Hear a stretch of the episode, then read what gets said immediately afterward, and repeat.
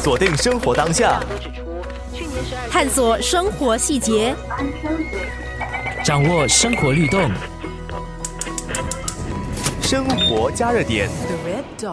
在昨天的节目当中，亚太区机械人辅助型技术协会的主席李珊珊跟我们谈到了世界各地在哪些方面运用了人工智能，而我们也看到了整体来说，新加坡在这一方面呢还有很大的进步空间。今天我们继续邀请李珊珊来告诉我们，亚太区机械人辅助型协会在推动本地的智能科技领域方面进行的是怎么样的工作。生活加热点。其实我们的宗旨与目标只有到头还是只一个，我们就是希望说能到就是到各个各国各地去研或者去研发或者去搜索不同的科技，然后把它带到东南亚的一些地区，因为在其他的国家有很多的一些科技。呃，其实它其实，在他们的一些改革的一些方面，就可以把它带到我们的日常生活里。那我们想说的是，呃，也想说对大家说的是，其实人工智能与机器人也不是来代替我们的工作，它其实是来辅助我们的一些工作。就是让我们的工作比较顺，比较比较比较有便于我们，然后我们以人类的那个智能，以人类的一些呃创意跟那个同理心，去用在更加有用的一个地方，这是我们想说的一个概念。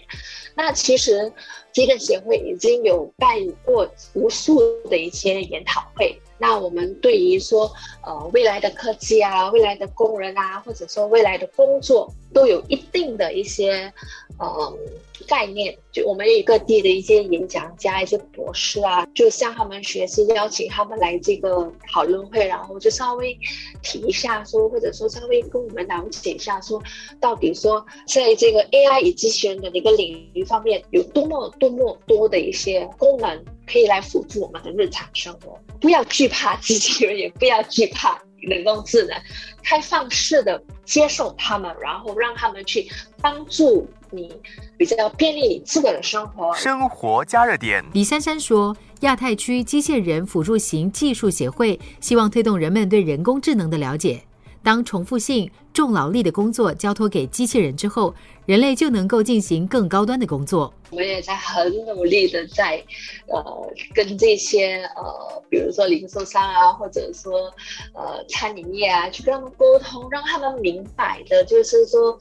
成本还是一定要下的，然后我们最主要的是帮助他们或协助他们运用一些成本比较低的一些科技或者一些 solution 来帮助他们。嗯，那当然这不是一夜之间可以完成的事情，因为目前在新加坡的话，我觉得说，呃，很多。尤其是比较中小型的一些餐饮业，或者说一些零售商或者一些公司，对于用科技，他们在这一方面的一个资本其实也也抽不出来，所以我们也是目前也是在探索着说。有什么样的一些科技可以帮助他们，就是完成那么一小步先，然后再把他们再带入另外一个境界，这也是我们的其中一个我们现目前在做的一件事情。因为使用人工技能的基础成本不低，亚太区机械人辅助型技术协会也得努力说服企业投资在这个方面，也积极帮助他们寻找适用的方案。成本，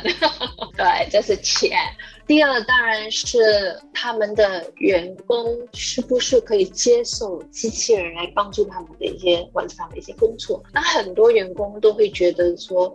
那机器人来了是不是会完成我的工作？那我就没什么价值啦。所以在这方面，我觉得说，就一定要让员工安心的去使用这些机器人或者说 AI 的一些科技，让他们觉得说。这些都不是来取代他们的，而是来协助或辅助他。所以在这方面，我们必须要从老板级去开始，与老板先沟通，然后老板就会觉得说啊，对，然后他就以他们的概念去跟那个下属在沟通，那我们也会当然辅助他们这个沟通的那个方式。因为如果说你只是对老板沟通，你不对下属沟通的话，那基本上下属就是会排斥这些 solution。生活加热点，我觉得有一个故事，就是我们以前曾经有用过一个机器人在一个餐饮业，机器人其实头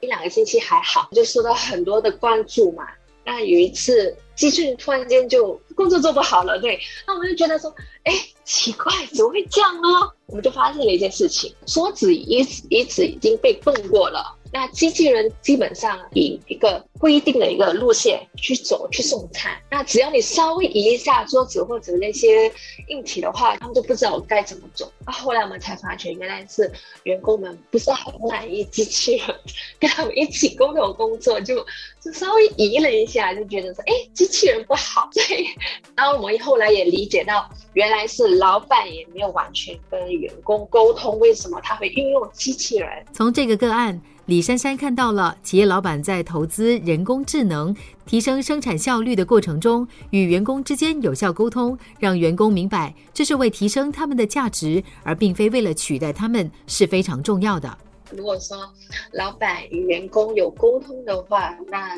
在这个推出这个计划的那个就会比较顺利，就没那么多的一个障碍。所以首先呢，老板就必须要跟员工沟通一下，然后了解到为何他的他会把机器人把它运用在他们的那个日常的工作范围，然后呃在这方面，老板也必须去稍微的跟员工就是比较。呃，对他们声明说，机器人其实是来辅助他们的工作，而不是取代他们。